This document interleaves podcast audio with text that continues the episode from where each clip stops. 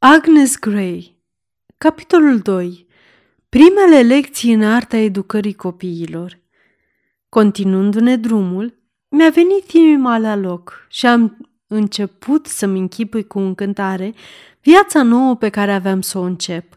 Deși abia trecuse de jumătatea lui septembrie, norii cenușii și vântul care bătea puternic dinspre nord-est au făcut ziua foarte rece și întunecată, iar călătoria îmi părea nespus de lungă, fiindcă, așa cum a băgat de seamă Smith, drumurile erau foarte grele și fără îndoială că și pentru calul lui erau la fel.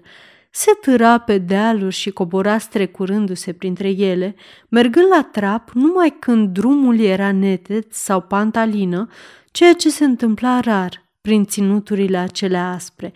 Așa că se făcuse aproape ora 1, iar noi nu ajunsesem la destinație. Dar când am intrat, în cele din urmă, pe impunătoarea poartă din fier, urcând încetișor pe alea lină pentru trăsuri, mărginită de o parte și de alta de gazon verde, înțesat de copaci și când ne-am apropiat de casa Wellwood, nouă, dar grandioasă, înălțându-se deasupra pâlcurilor de plopi cu scoarța plină de bureți, curajul mi-a pierit dintr-o dată și mi-am dorit să mă aflu la o milă sau două depărtare. Trebuia să fiu pe cont propriu pentru prima oară în viață. Nu mai puteam da înapoi. Trebuia să pășesc în casa aceea și să mă prezint în fața străinilor care locuiau în ea. Cum trebuia să procedez?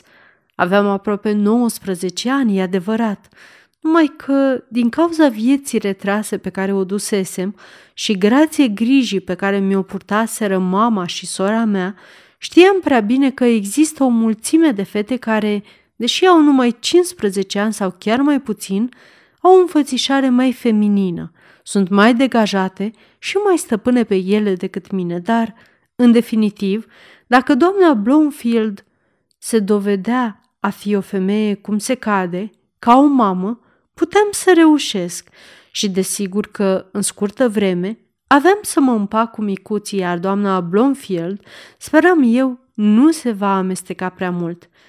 Orice s-ar întâmpla, nu-ți pierde cumpătul, îmi spuneam. Și cu adevărat mi-am ținut hotărârea, străduindu-mă atât de mult să nu mă pierd cu firea și să năbuș freamătul inimii, că aproape că am uitat să răspund la salutul politicos pe care mi l-a adresat doamna Blomfield când am intrat în hol.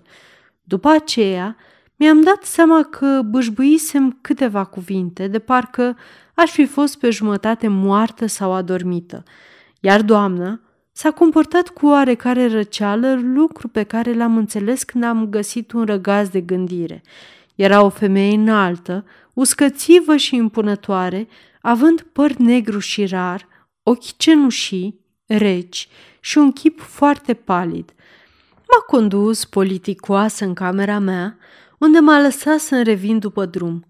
Când m-am uitat în oglindă, m-am cam întristat. Mâinile îmi erau umflate și roșii din cauza vântului rece, buclele își pierduseră forma și părul îmi era încurcat. Eram trasă la față, iar obrajii erau vineți. În plus, gulerul mi se jifonase îngrozitor, rochia era stropită cu noroi și eram încălțată cu o pereche de cizme noi rigide. Și din moment ce cuferele nu ajunseseră încă în odaia mea, nu aveam nicio soluție. Așa că mi-am așezat părul cât am putut de bine și mi-am tot întins gulerul țeapăn, după care am pornit în jos pe cele două șiruri de trepte, foarte îngândurată. Cu oarecare greutate, am ajuns în încăperea în care mă aștepta doamna Bloomfield. M-a condus în sufragerie, unde era deja pregătit dejunul pentru întreaga familie. În dreptul meu se afla o farfurie cu o friptură de vită și cu cartofi pe jumătate reci. M-am așezat și, în vreme ce mâncam, ea m-a urmărit cu privirea, după cum crezusem că va face, străduindu-se să purtăm un fel de conversație, în mare, un schimb de banalități, exprimate convențional și rigid. Dar poate că a fost așa de mult din vina mea decât din a ei, fiindcă, într-adevăr, nu eram în stare să fac conversație. De fapt, mă concentrasem în întregime asupra cinei, nu din cauza unei pofte de nepotolit, ci pentru că friptura de vită era tare, iar degetele mi erau amorțite, aproape paralizate, după ce stătuseră în bătaia unui vânt cumplit vreme de cinci ceasuri. Aș fi mâncat cu plăcere cartofii, renunțând la carne, dar, având în farfurie și o friptură mare, ar fi fost nepoliticos să nu mă ating de ea. Așa că, după ce mi-au eșuat mai multe încercări neîndemânatice de a o tăia cu cuțitul, de a o rupe cu furculița sau cu ambele tacâmuri, conștientă fiind că îngrozitoarea doamnă este martoră la toată strădania mea, în cele din urmă am înșfăcat cuțitul și furculița, strângându-le disperată ca un copil de doi ani și m-am pus pe treabă cu ultimul strop de putere. Aceasta este o înregistrare Cărțiaudio.eu. Pentru mai multe informații sau dacă dorești să te oferi voluntar, vizitează www.cărțiaudio.eu. Toate înregistrările Cărțiaudio.eu sunt din domeniu public. Dar se impunea să găsesc o scuză, așa că, făcând o încercare palidă de a râde, am spus Am mâinile atât de amorțite de frică, abia dacă pot ține cuțitul și furculița. Cred că pe aici o să ți se pară rece, mi-a răspuns ea grav și din stand, ceea ce nu m-a liniștit niciun pic. După ce în sfârșit am terminat de mâncat, m-a condus înapoi în sufragerie, a chemat slujnica și a trimis-o să-i aducă pe cei mici. Veți constata că au cunoștințe nu tocmai avansate, mi-a spus, fiindcă am avut prea puțin timp la dispoziție ca să mă ocup eu însă de educația lor, iar până acum am socotit că sunt prea mici ca să aibă o guvernantă. Dar cred că sunt isteți și pot învăța, mai ales băiețelul. El îmi pare cel mai isputit, un băiat generos, înzestrat cu un spirit nobil care are nevoie să fie călăuzit, nu îmboldit, și care spune întotdeauna adevărul, ceea ce este remarcabil. Parcă ar disprețui minciuna. Era o veste bună. În schimb, Marianne, sora lui, trebuie supravegheată, a continuat ea. În general însă e o fată foarte bună, dar doresc să stea cât mai departe de camera copiilor, pentru că are aproape șase ani și s-ar putea să deprindă apucături urâte de la doici. Am cerut să îi se aducă pătuțul în camera dumitale și te vei îngriji să se spele și să se îmbrace. Te vei ocupa de hainele ei ca să nu mai aibă de-a face cu Doica. I-am răspuns că sunt dispusă să fac întocmai. Și în clipa aceea, mici mei elevi au intrat în cameră împreună cu surorile lor mai mici. Domnișorul Tom Bloomfield era un băiat de șapte ani, cu un păr sârmos, de un galben capaiul, cu ochii albaștri, cu un năsuc în vânt și cu un ten deschis la culoare. Marianne era înaltă, brunetă ca mama ei, dar cu o față rotundă și cu obraji îmbujorați. Fanny, cea de-a doua soră, era o fetiță foarte drăguță. Doamna Blomfield m-a încredințat că este foarte cu minte și trebuie încurajată căci încă nu învățase nimic. Dar peste câteva zile avea să împlinească patru ani, după care va putea să ia primele lecții despre alfabet și să facă parte din grupul de elevi. Mai rămânea Harriet, cam durdulie, veselă din fire și jucăușă, care mi-a plăcut mai mult decât toți ceilalți, dar eu n-aveam treabă cu ea. Le-am vorbit micilor mei elevi cum m-am priceput mai bine și m-am străduit să mă fac plăcută, însă mă tem că nu am izbutit pe deplin, fiindcă prezența mamei lor mă stingherea dar copiii nu aveau nici urmă de timiditate.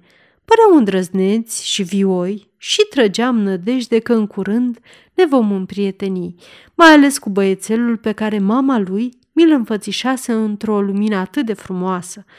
Marianne avea un surâs afectat și tângea să fie în centrul atenției, lucru pe care l-am observat cu părere de rău. Însă fratele ei mi atrăgea toată atenția – Stătea foarte mândru între mine și șemineu, cu mâinile la spate, și vorbea ca un orator întrerupându-se din când în când ca să-și mustre surorile când făceau prea multă gălăgie. Ești atât de scump, Tom!" exclamă mama lui. Vino și dă un sărut dragei tale mame. Iar apoi, ce-ar fi să-i arăți domnișoarei grei sala de clasă și cărțile tale cele noi?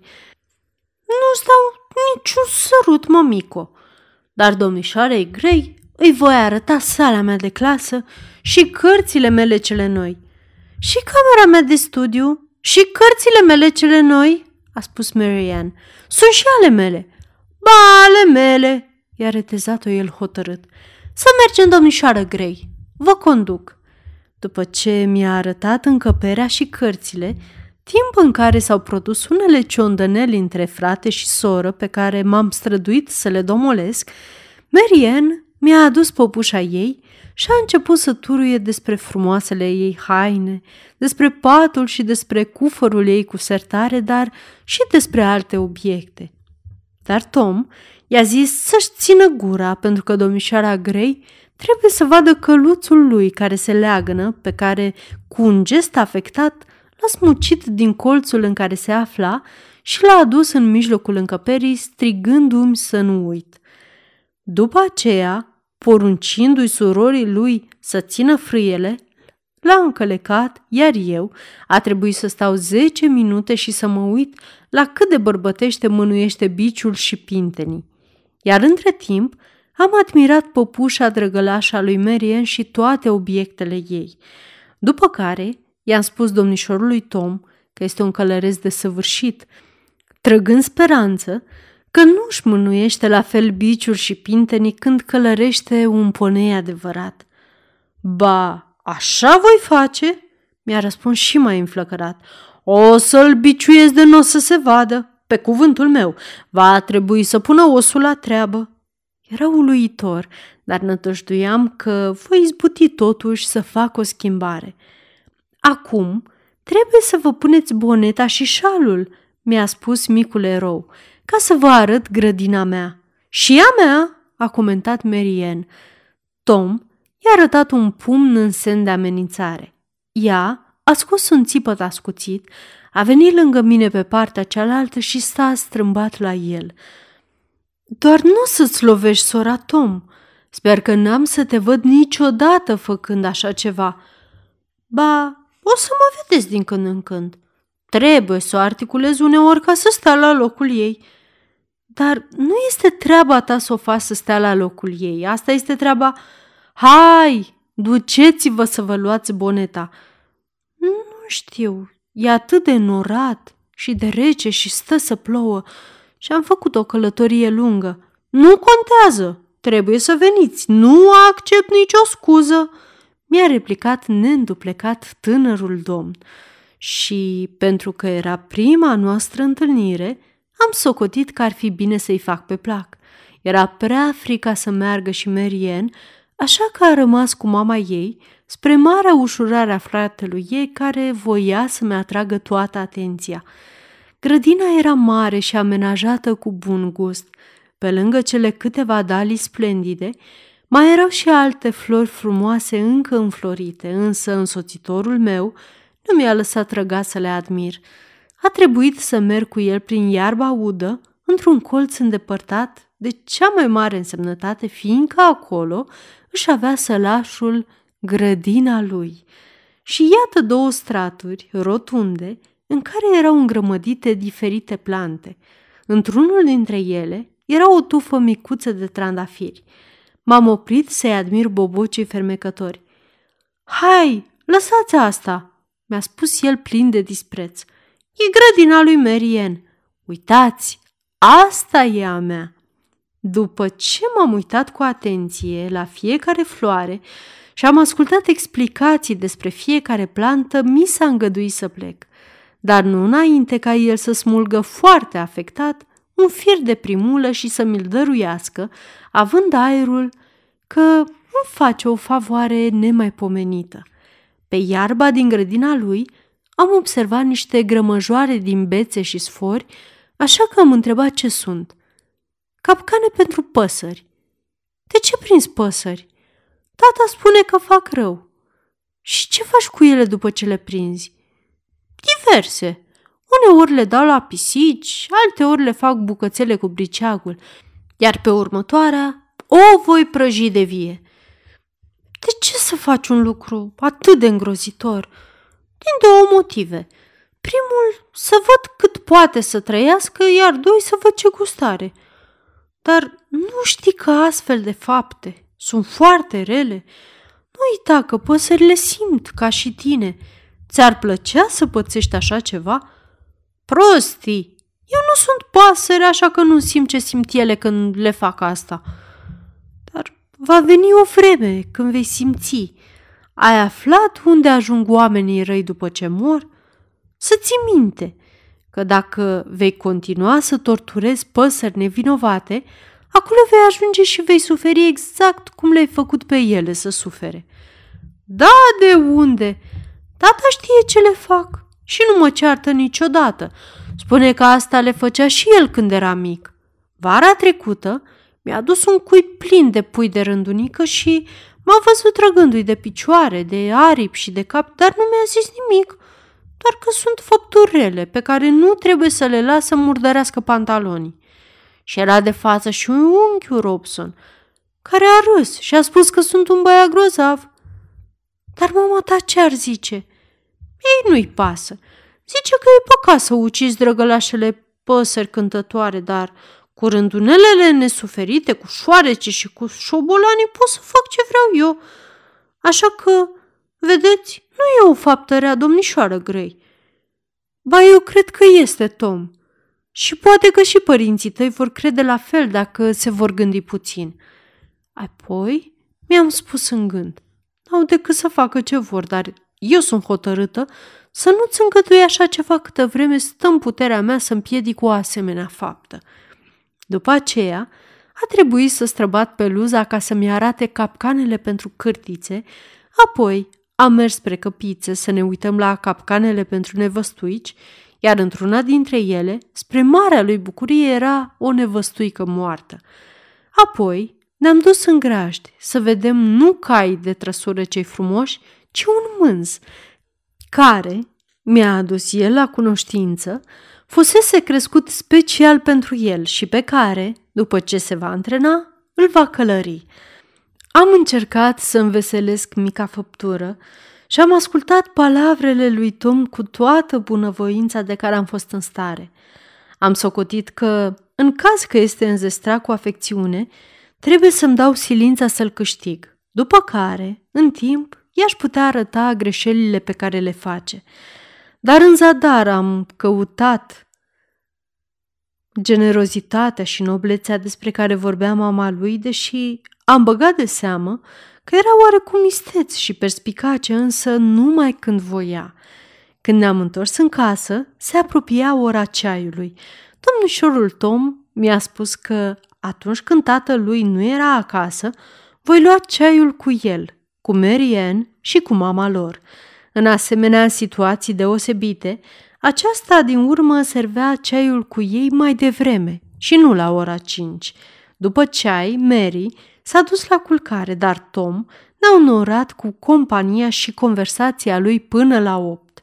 După ce a plecat, doamna Blomfield m-a mai informat cu privire la starea și progresele pe care le făceau copiii, la ce trebuie să învețe și la cum trebuie struniți, cerându-mi să nu-i dezvălui decât ei defectele lor. Mama mă povățuise deja să îi pomenesc de asemenea defecte cât mai puțin cu putință, pentru că părinților nu le place să li se vorbească despre defectele odraselelor, așa că am hotărât că trebuie să trec sub tăcere subiectul. Pe la ora nouă și jumătate, doamna Blomfield m-a invitat la o cină frugală, costând în friptură rece și pâine – M-am bucurat când s-a isprăvit, iar ea și-a luat sfeșnicul și s-a retras să se odihnească.